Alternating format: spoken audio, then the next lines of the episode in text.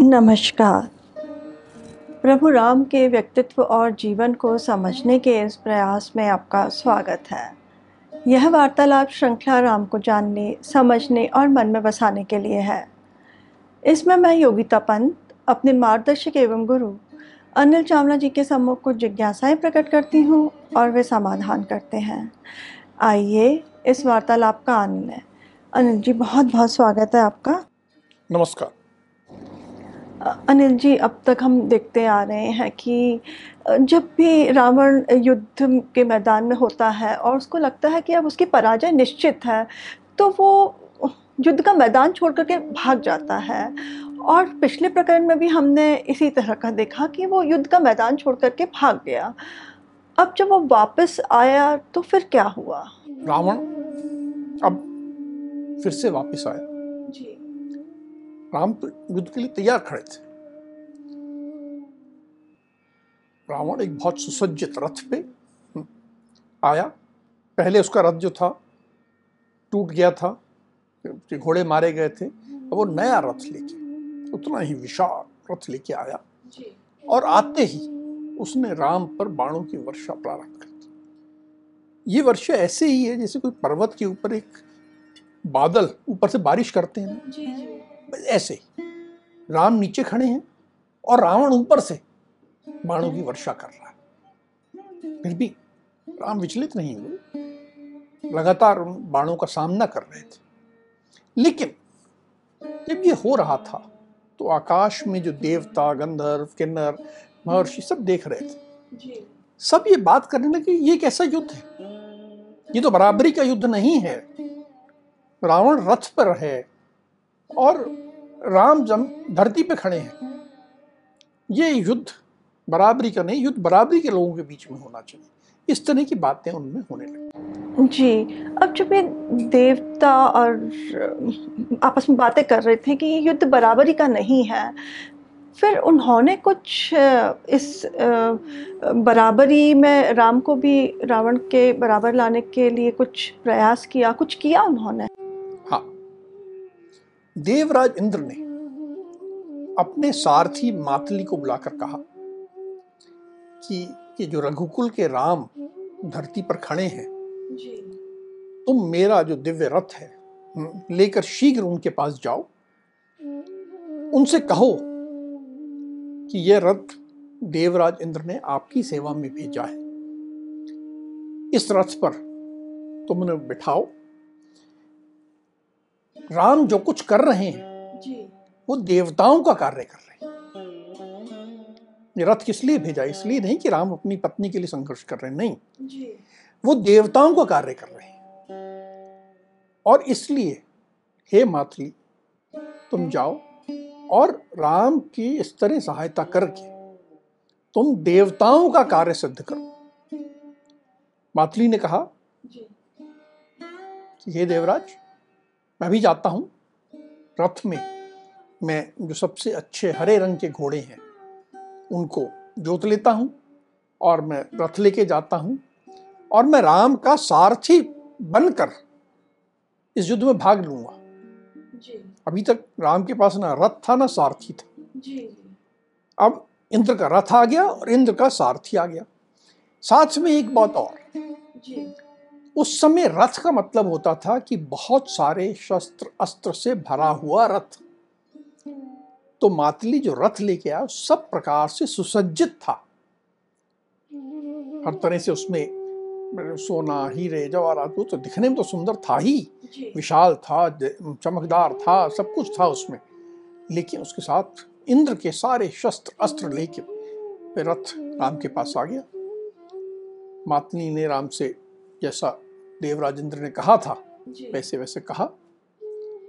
राम ने देखा कि देवताओं ने मेरे लिए ये रथ भेजा है तो उन्होंने बड़े विनय भाव से बहुत विनय भाव से पहले रथ की परिक्रमा की फिर रथ को प्रणाम किया और उसके बाद रथ पर आरूढ़ हुए चढ़े। जी देवराज इंद्र ने जो सहायता करी उसके अतिरिक्त भी किसी ने और ने राम की सहायता करी।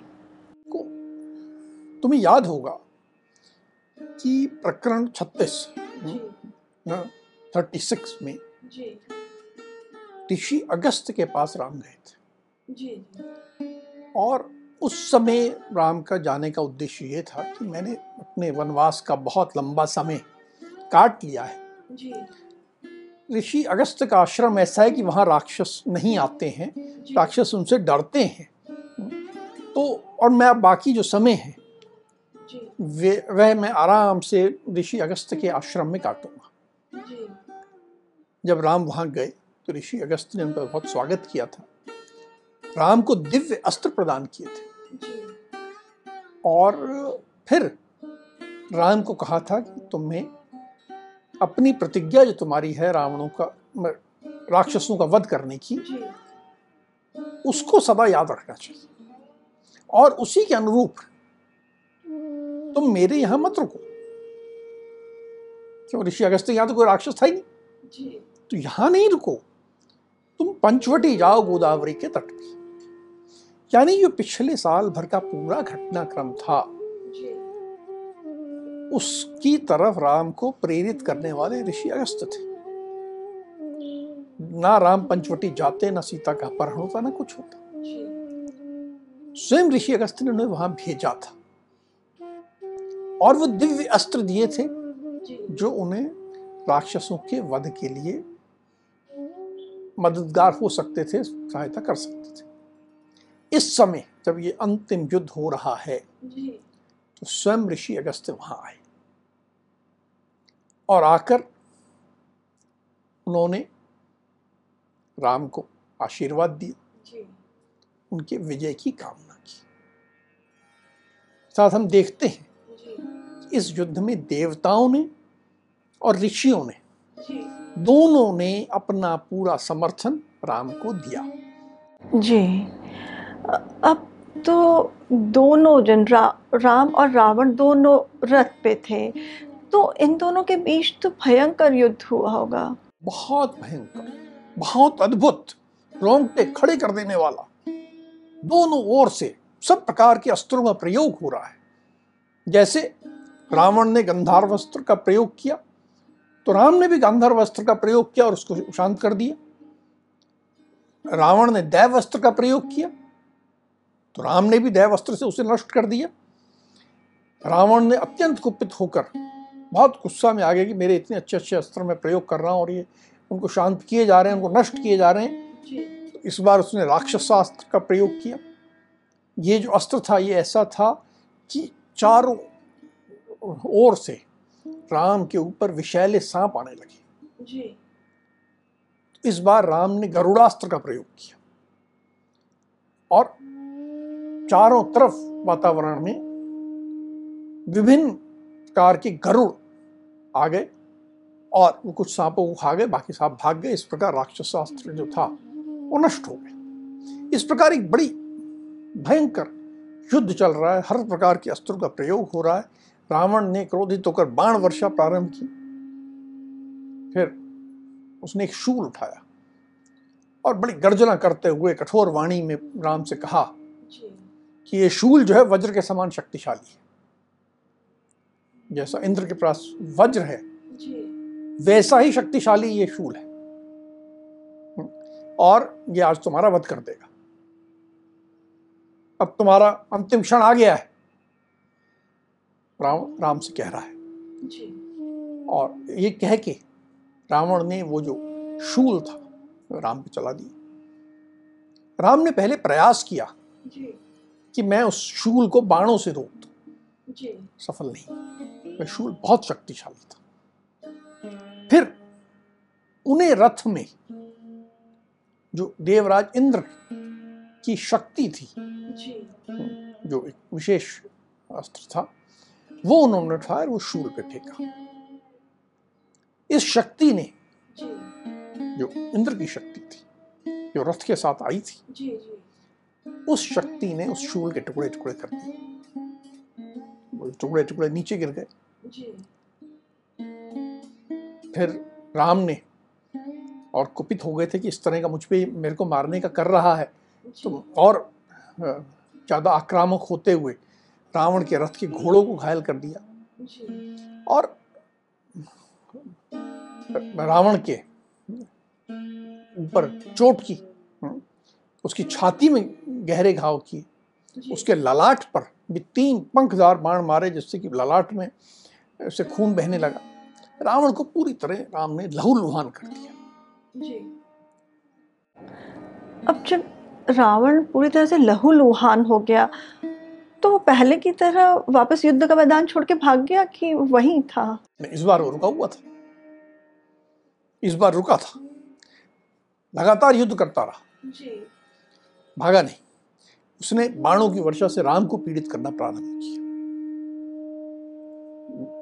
लगातार राम पर बाण वर्षा करने लगा पूरी तरह राम को बाणों से ढक दिया। जी। राम के शरीर में भी अनेक बाण घुस गए। राम भी बिल्कुल रक्त से जैसे नहा गए।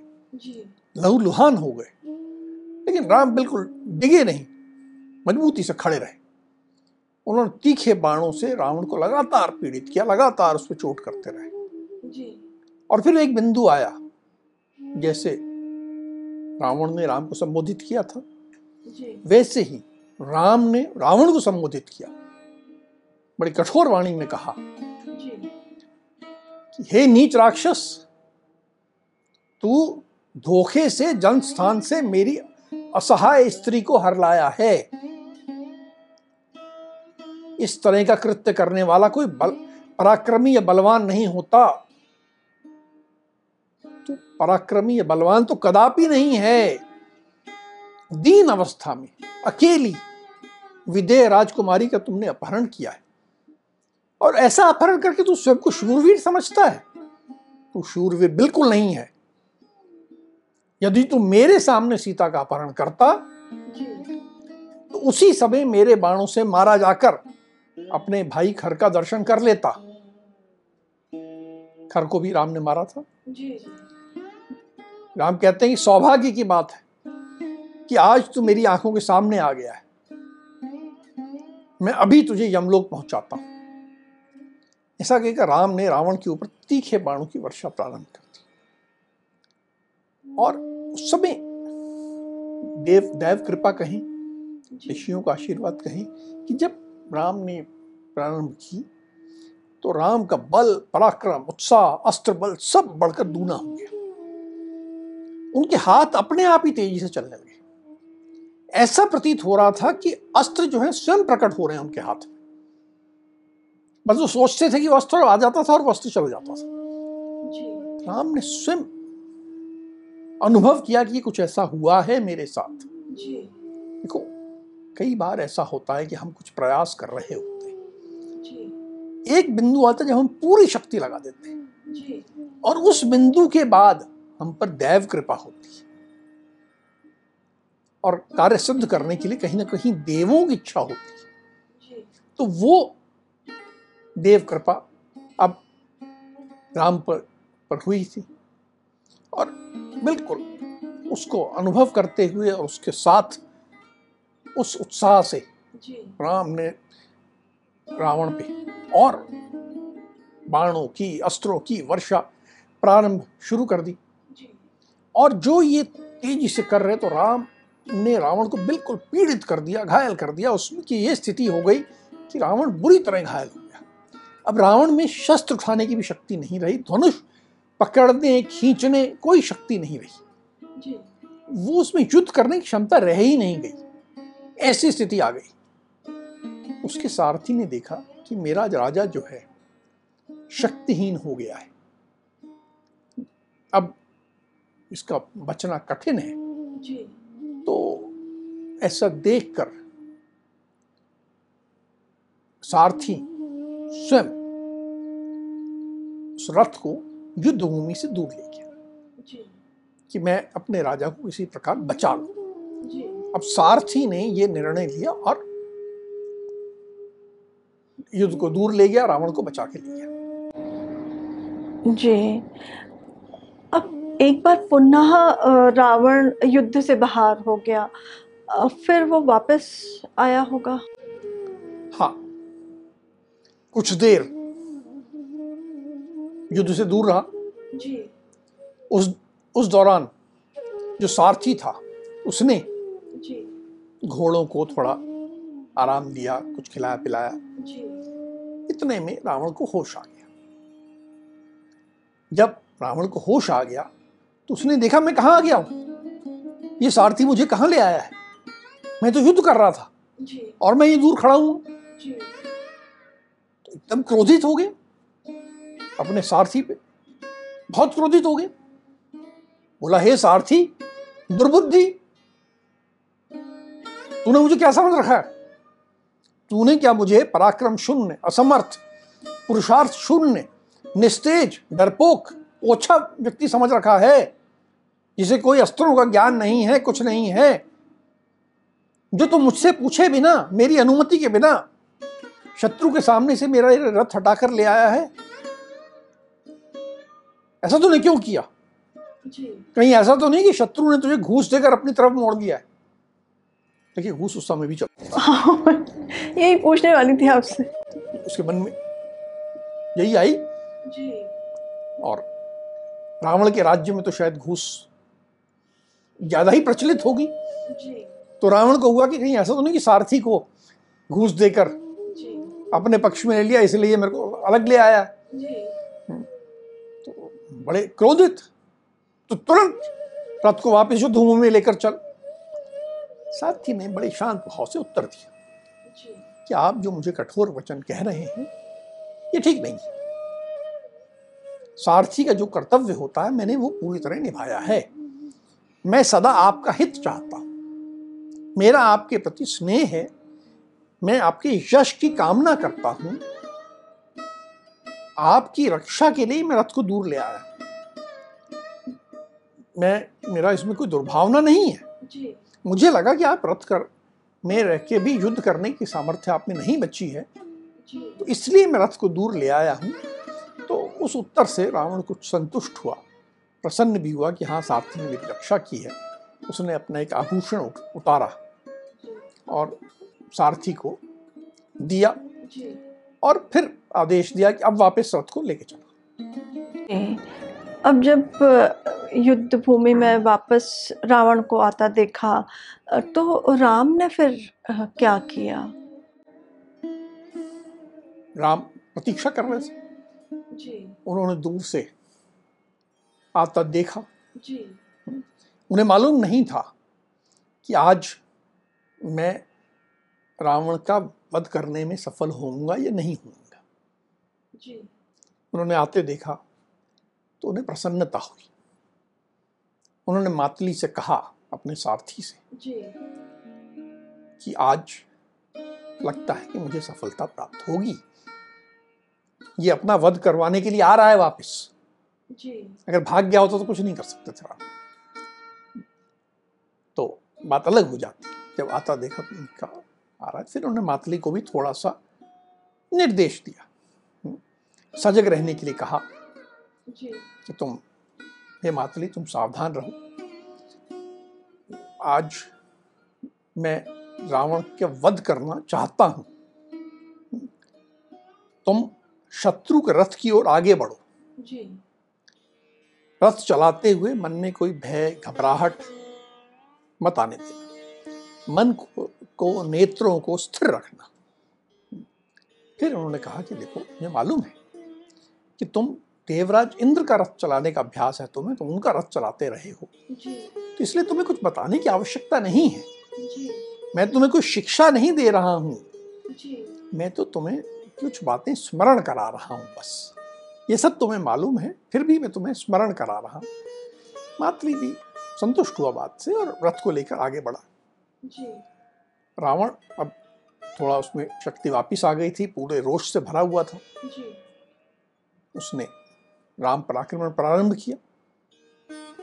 राम ने इंद्र का इस बार धनुष उठा लिया जो बहुत शक्तिशाली था बहुत वेगशाली था उससे बहुत भयंकर आक्रमण होता था। और इंद्र के धनुष से रावण पर आक्रमण प्रारंभ किया। बहुत भयंकर युद्ध छिड़ गया। दोनों ओर से भयंकर आक्रमण करने में कोई पीछे नहीं हो रहा था। और इस युद्ध को देखने के लिए आकाश से देवता सिद्ध गंधर्व महर्षि सब देखने के लिए सब देख रहे थे क्योंकि बड़ा एक ऐसा विशेष युद्ध था। एक और बड़ी खास बात हो रही थी। तुम्हें ध्यान है पिछले प्रकरण में हमने बताया था कि राम ने वानरों को निर्देश दिया था कि तुम दूर चले जाओ पहाड़ पर बैठ के सुखपूर्वक युद्ध को देखो। जी उनको भाग लेने की ज़रूरत भाग लेने की ज़रूरत इस समय सारे वानर और सारे राक्षस चारों तरफ़ से घेर के युद्ध को देख रहे थे। आपस में कोई युद्ध नहीं कर रहे थे। वानर और राक्षस बगल में खड़े हैं पर एक दूसरे पर आक्रमण नहीं कर रहे हैं। जो युद्ध चल रहा है पूरा ध्यान युद्ध में। है हमें जो बगल में खड़ा है वो राक्षस है इस पर आक्रमण करना ये भाव नहीं है। सारा ध्यान पूरी तरह युद्ध पर केंद्रित है। और जब भयंकर युद्ध चल रहा है, उसी समय विभिन्न प्रकार के लक्षण आकाश में प्रकृति दिखाने लगी। उन सब लक्षणों से ऐसा दिख रहा था कि रावण की पराजय होने वाली है और राम की विजय की भी सूचना मिल रही थी। जैसे गिद्ध जो हैं, वो रावण के रथ के ऊपर मंडराने लगे और अनेक प्रकार के हमने पहले भी इस तरह की शकुनों की चर्चा की है। ये सारे लक्षण राम भी समझते थे रावण भी समझता था। इनसे राम अत्यंत प्रसन्न हो गए और अधिक उत्साहित हो गए। और कहीं ना कहीं रावण का मनोबल और थोड़ा कमज़ोर हो गया। अब ये राम और रावण के बीच में बहुत भयंकर युद्ध चल रहा था। तो कितना लंबा चला? बहुत लंबा चलता है दिन में प्रारंभ हुआ था जी। और पूरी रात चलता रहा। दोनों बिना थके युद्ध कर रहे थे दोनों घायल हो गए थे रक्त से नहा गए थे। बिल्कुल ऐसी स्थिति हो गई थी कि चले जा रहा है चले जा रहा है चले जा रहा। है राम ने तीखे साइको से रावण का एक सिर काट दिया। रावण को दशानन कहा जाता जी। तो उसके दस सिर लेकिन यहाँ तो एक और बात हुई। रावण को एक आशीर्वाद प्राप्त था कि जब तुम्हारा एक सिर कटेगा, दूसरा आ जाएगा। तो राम एक के बाद एक रावण का सर काटे जा रहे हैं और उसका सिर पुनः प्रकट होते जा रहा है। ऐसे करते हुए, एक के बाद एक करते हुए राम ने रावण के लगभग सौ सिर काट दिए। लेकिन रावण युद्ध में लगा हुआ है। राम भी कहीं ना कहीं सोचने लगे कि मैंने जिन बाणों से मारीच को मारा खर को मारा दूषण को मारा कबंध को मौत के घाट उतारा वाली के भी प्राण लिए सब इतना मैंने कुछ किया है। आज ये सब बाण निस्तेज हो गए हैं निष्प्रभावी हो गए हैं। मैं क्या करूँ? कहीं ना कहीं उनके मन में ये वो आ गई थी। लंबा युद्ध चल रहा था। इतना कुछ प्रयास करने के बाद भी रावण का वध नहीं हो रहा था। हम्म, क्या करूँ मैं रावण? क्यों? मैं अंत कैसे करूँ इसका? और उधर रावण भी बाणों से अस्त्रों से राम को कष्ट दे रहा था। ऐसा नहीं था कि राम को चोट नहीं पहुँच रही थी। लगातार राम को चोट भी पहुँच रही थी और राम भी बहुत चोट पहुँचा रहे थे लेकिन अंतिम बिंदु तक नहीं ला पा रहे थे। जी। अब जैसे आपने भी बताया कि ये युद्ध का कहीं अंत नज़र नहीं आ रहा था आ, राम रावण को नहीं मार पा रहे थे। उधर रावण भी राम को कष्ट दिए जा रहा था और पराजय भी नहीं कर पा रहा था। तो ऐसे में कुछ क्या हुआ आगे? जैसे हम देखते हुए आए कि कोई देवीय शक्ति सहारा देती है तो ऐसा अभी भी कुछ हुआ क्या? अब जब ये युद्ध ऐसा चल रहा था तो जो सारथी था राम का माथी वो भी देखिए देवराज इंद्र का सारथी है। खुद एक देव का उस पास देव ही है। उसने राम की सारी मनस्थिति समझ ली।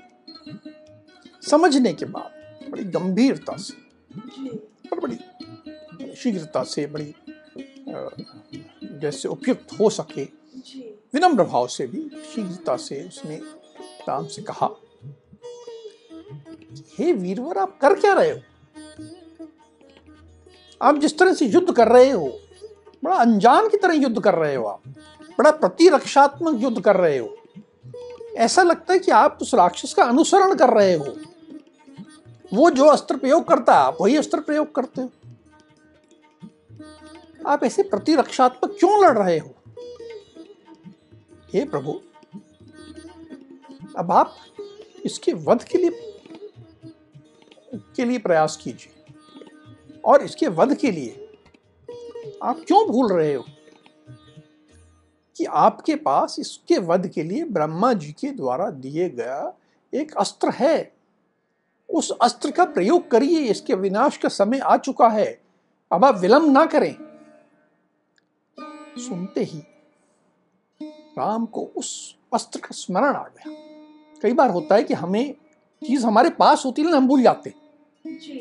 राम भी इस पूरे युद्ध में भूल गए थे कि वो एक विशेष अस्त्र उनके पास है जो इस अवसर के लिए बिल्कुल उपयुक्त है।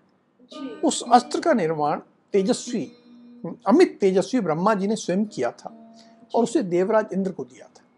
और देवराज इंद्र ने ऋषि अगस्त को दिया था। और ऋषि अगस्त ने वह राम को दिया था जब उन्हें पंचवटी भेजा था। जैसे मैंने बताया जी जी। कि इस पूरे युद्ध की योजना कहीं ना कहीं ऋषि के दिमाग की उपज थी। तो इसके लिए तैयारी करके ऋषि अगस्त ने पहले ही भेजा था वो, वो अस्त्र। जी। और अब देवराज इंद्र का सारथी मातली राम को स्मरण दिला रहा है कि आपके पास वो अस्त्र है। उसका प्रयोग क्यों नहीं करते? करिए विलंब मत करिए। अब जब मातली ने राम को स्मरण दिलाया कि वो जो दिव्य अस्त्र है आपका उसका उपयोग कीजिए तो फिर राम ने उसका उपयोग किया। बिल्कुल। राम को ध्यान आया कि ये तो बहुत अच्छी बात कह रहा है। और देखिए राम की प्रकृति की विशेषता देखिए आप। जी।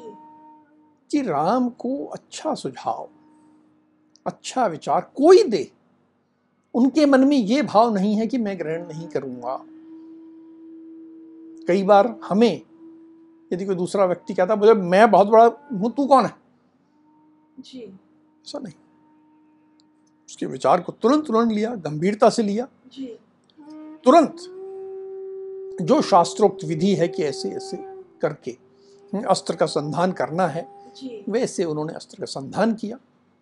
शास्त्रोक्त विधि मतलब अगर आज की भाषा में कहें तो आजकल कहा जाता है S O P standard operating procedure तो हर एक वेपन के लिए एक होता है कि ऐसे ऐसे आपको प्रयोग करना है। तो राम ने उसका पूरा पालन किया धनुष पर रखा और पूरे वेग से रावण पर छोड़ दिया।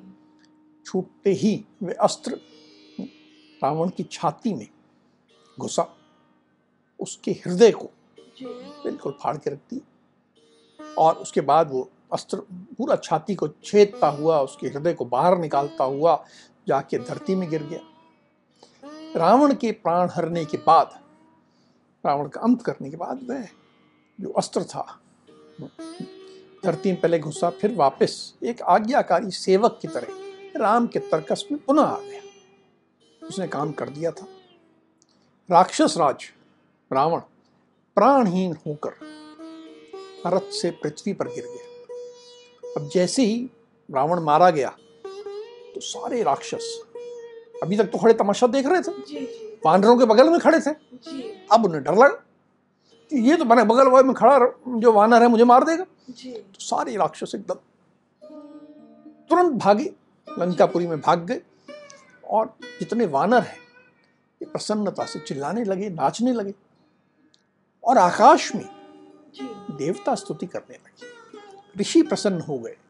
देवताओं ने उनके राम के रथ पर पुष्प वर्षा की। इस प्रकार जो शुभ शक्तियाँ हैं सब प्रसन्न हो गई। वातावरण में प्रसन्नता की लहर दौड़। अनिल जी, आज के प्रकरण में हमने देखा कि रावण का वध हो गया है और ये हम सबके लिए बहुत प्रसन्नता की बात है। हम आज भी इस दिवस को उत्सव के रूप में मनाते आए हैं। अब इसी से जुड़ी हुई दो किवंदंतियाँ हैं जो बहुत प्रचलित हैं। पहले कि विभीषण ने राम को बताया था कि रावण की नाभि में एक अमृत से भरा घड़ा है और वहाँ पे मारने से ही रावण का वध होगा। और दूसरी कि जब रावण मरना सन था तो राम ने लक्ष्मण को ज्ञान प्राप्ति के लिए रावण के पास भेजा था। तो इसके बारे में आप क्या कहेंगे? हमने ये सही कहा कि ये दोनों किवंदंतियाँ बहुत प्रचलित हैं। जी। और बहुत बार इनका उदाहरण दिया जाता है। वाल्मीकि रामायण में इनका कोई उल्लेख नहीं है। मेरा मानना है जी। कि ये दोनों किवंदंतियाँ पूर्णतः झूठ हैं इनका इतिहास से कोई लेना देना नहीं है। मेरा ये मानना है कि पिछले एक हज़ार वर्षों से एक षड्यंत्र हो रहा है। वो षड्यंत्र का पहला हिस्सा ये है कि हम धीरे धीरे रावण को महिमा मंडित करें। रावण ब्राह्मण था बहुत ज्ञानवान था बहुत अच्छा व्यक्ति था। इस तरह का एक पूरा विवरण बनाया जाए। इसीलिए ये बात कि लक्ष्मण को ज्ञान के लिए वहाँ भेजा जाए। बिल्कुल गलत। देखिए जो हमारा कहानी का विलेन है बुरा है उसको अच्छा बनाने का प्रयास हो रहा है। और दूसरी ओर राम का कद छोटा करने का प्रयास है। कि हम राम को कैसे छोटा कर दें। और साथ ही साथ एक प्रयास और है पिछले एक हज़ार वर्षों में जो हुआ है। कि राम को देवताओं और ऋषियों से अलग कर दिया जाए। इस पूरे आज के प्रकरण में जो। आज सफलता मिली है मैं निश्चित रूप से राम की सफलता है इसमें कोई संशय नहीं है। लेकिन उस सफलता के पीछे जो बहुत बड़ा योगदान है वो देवताओं का है और ऋषियों का है। ऋषियों ने अस्त्र दिए देवताओं ने समर्थन दिया रथ दिया इंद्र ने बहुत बड़ा इस पूरे घटनाक्रम में योगदान दिया। हमें याद होगा कि सीता को जाके खीर दी। जी। तो इस तरह देवताओं का और ऋषियों का राम के साथ जो गठबंधन है जो वो एक साथ हैं इसको तोड़ के एक पूरी कहानी बनाई गई है पिछले एक हज़ार साल। यह हमारे हिंदू धर्म को कमज़ोर करने की चाल के तहत ये किया गया है।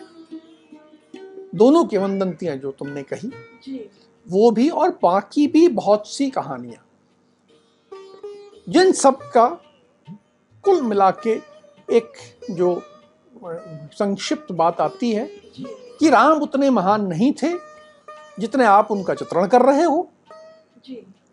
और रावण ने केवल एक गलती कर दी वैसे वो आदमी बहुत अच्छा था। इस तरह का नैरेटिव इस तरह की जो विवरण आम जनता के दिमाग में घुसाया जाए ये पिछले एक हज़ार वर्ष से प्रयास चलता रहा है। और आज ये जो हमने श्रृंखला बताई है जिसमें हम अब अंतिम चरण में पहुँच रहे हैं। हम इन गलत फहमियों को इस गलत विवरण को इस गलत नैरेटिव को दूर करके हम चाहते हैं कि हमारे श्रोता हमारे दर्शक सही रूप में समझें कि राम की महानता क्या थी। और जय कि इन झूठों पर विश्वास ना करें कि रावण ब्राह्मण था, बहुत अच्छा आदमी था, ये सब और राम के साथ जो, जिसका राम प्रतिनिधित्व करते हैं, जो उनके साथ है, दैविक संस्कृति, उसको भी समझना है और उसको मन में उतारना है, यही हमारा प्रयास है। जी, आशा है कि हमारे दर्शक ग्रहण करने का प्रयास करेंगे इस बात को। अब अनिल जी रावण के वध से इस महायुद्ध की समाप्ति हो, होती है। अब ये महायुद्ध की के अंत के बाद अब और क्या क्या होता है वो हम अगली कड़ी में आपसे जानेंगे। अब हम आज की चर्चा को यहीं विराम देते हैं। अगली कड़ी में राम के जीवन से जुड़े कुछ अनछुए पहलुओं के साथ हम दोनों फिर उपस्थित होंगे। राम राम। राम राम।